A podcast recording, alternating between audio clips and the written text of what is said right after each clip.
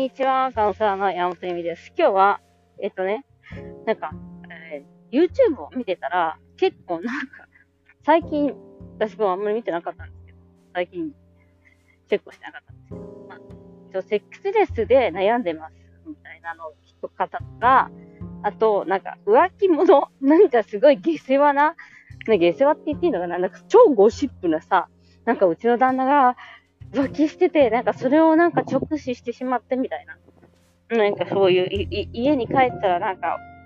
あの、浮気相手と一緒に裸でいましたみたいなやつ。なんか、あの、インスタとかでも見ちゃいけない、見ちゃいけないと思いつつも、なんかすごい見ちゃうやつ。の、なんかえー、YouTube 版みたいなのがあって、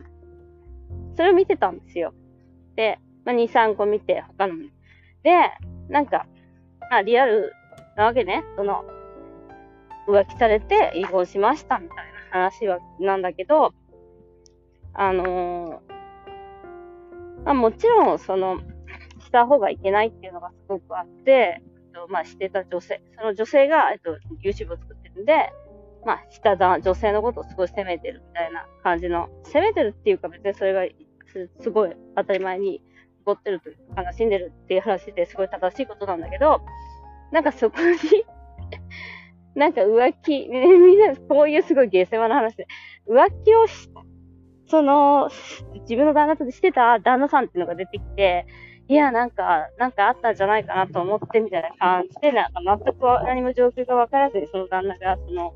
浮気をされた奥様のところに話を聞きに来るという話だったの。で、そこで、いやいや、えそう、もう、もう、うちの妻がこんなことしちゃって、ま申し訳ありません、うん、みたいな、なんかよくわからない、その、なんか境界線のなさの始まりにあたり、なおかつ、その男性が、いやでも浮気をした理由は僕にも理由があって、いや実はなんか長い間僕が拒否してるレスなんです。って言ってて、そりゃそうだよ浮気ぐらいするよって私思ったんですけど。で、なんかその、で、その、その浮気をされた、寝取られた女性が、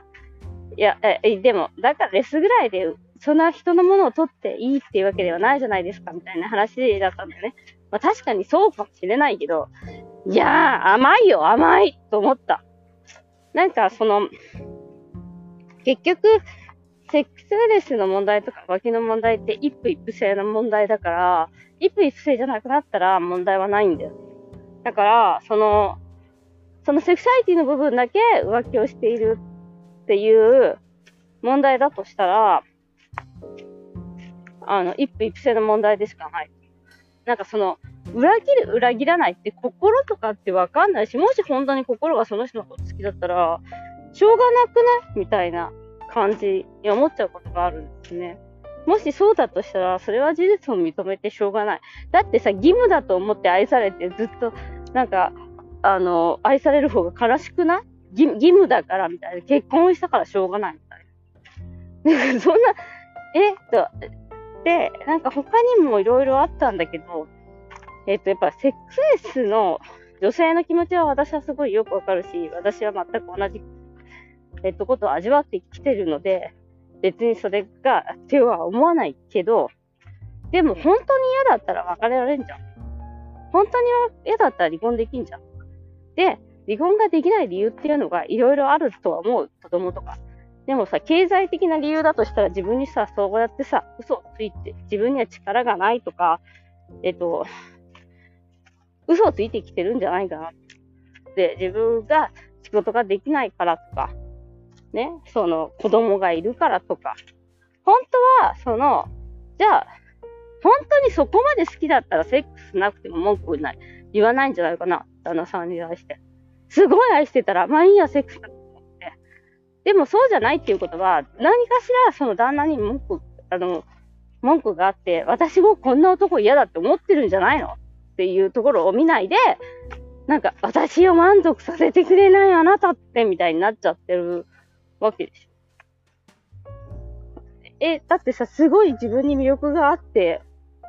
って分かってたらさ、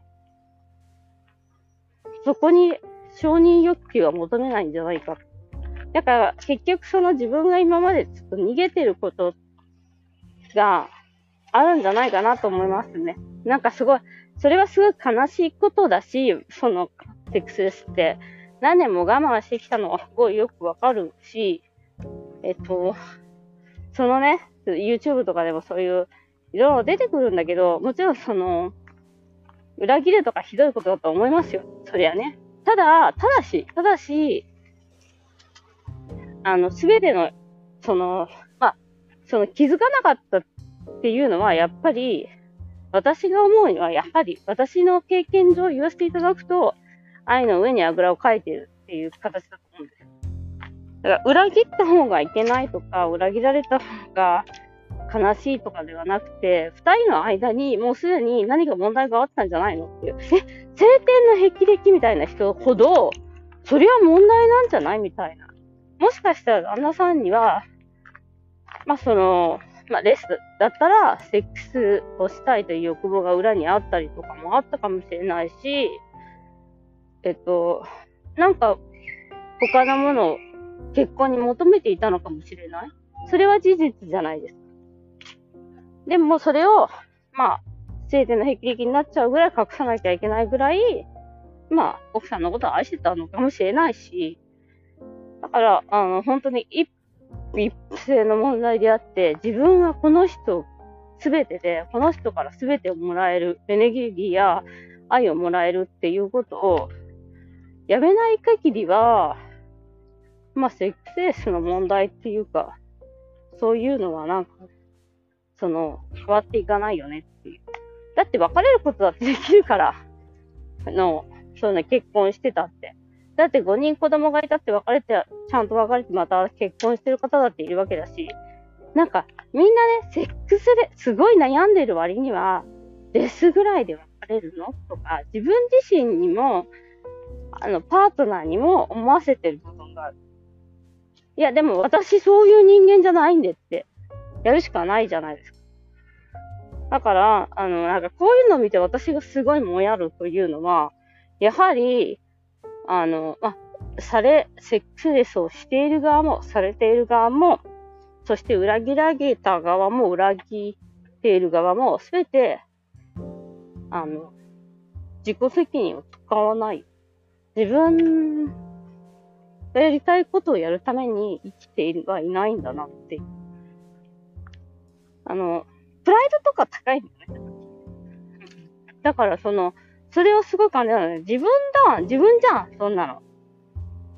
そんな。だって自分のパートナーは自分、主人公の人生の中では脇役だから、ね。ね。なんかその、いいくらその、べ、なんだろう、あのー、漫画の主人公の脇役が引き立ってたとしても、ね。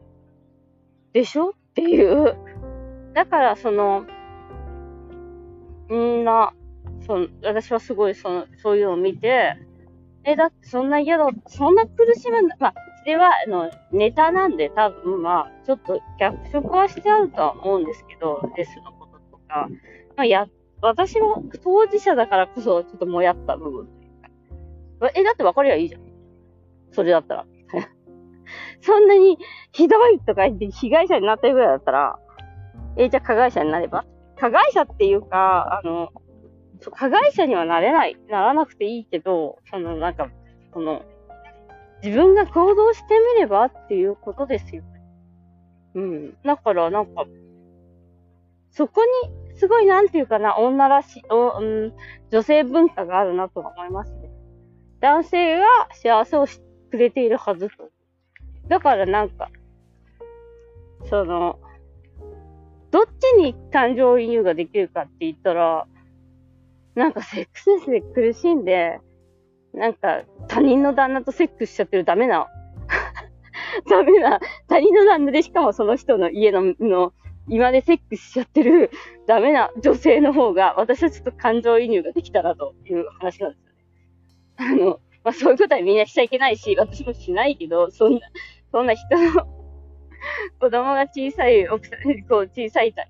子がいる旦那さんのセックスをしなくてもいくらでもそのセックスをする相手はいるので、別にそういうのを選ぶ必要はないけど、でもそれぐらい切羽詰まってることだったんだよな、と。私はちょっとわかるんですけどね。いや、でもね、だから、あのー、みんなもセックスレスとか、そういう何か、パートナーとの問題があった時に、本当に嫌だったら別れられんじゃん。でもその力がないっていうことに対して、の憤りっていうのはあなたがちゃんと責任取らなきゃいけないよねっていうことなんです。あの、別に結婚したから一生は、えっと、何百年自分のことを愛してくれるわけでもないから。あ、これは真実ですよね。うん。愛されるわけでもないし、愛せるわけでもない。結婚はただ単にその、紙切れだからね。契約だから。うん。人の心は変わっていくので、その事実を認めたくないんじゃないでしょうか。ということで、今日ちょっと厳しいお話。ちょっと下世話ネタですね。ですが、えー、今日もご視聴ありがとうございました。さよなら。